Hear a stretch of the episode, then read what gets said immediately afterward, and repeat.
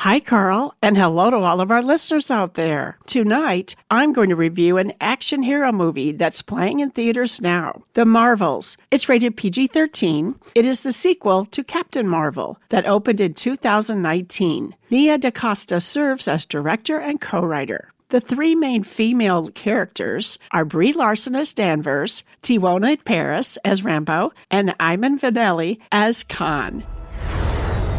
Carol Danvers prodigal child of the Milky Way.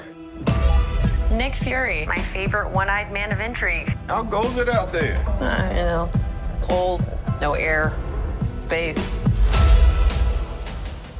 And Iman Vellani as Khan, and Samuel L. Jackson is Nick Fury. In the movie, you'll see Danvers, Rambo, and Khan all exchanging places with each other as they use their powers to fight their enemies.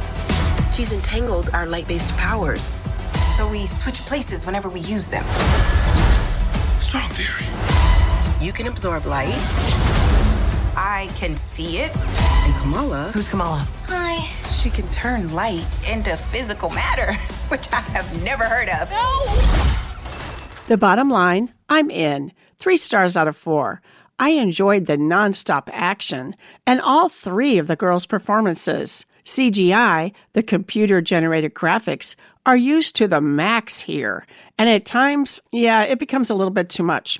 All three give tremendous performances, with Brie Larson taking the lead. I would not recommend the film for youngsters, as there's intense violence directed toward all three of the girls. Anyway, I still really enjoyed it. Thanks for listening in tonight. I'm Sarah Knight Adamson, your film and TV critic for sarahsbackstagepass.com, and I'll see you next week.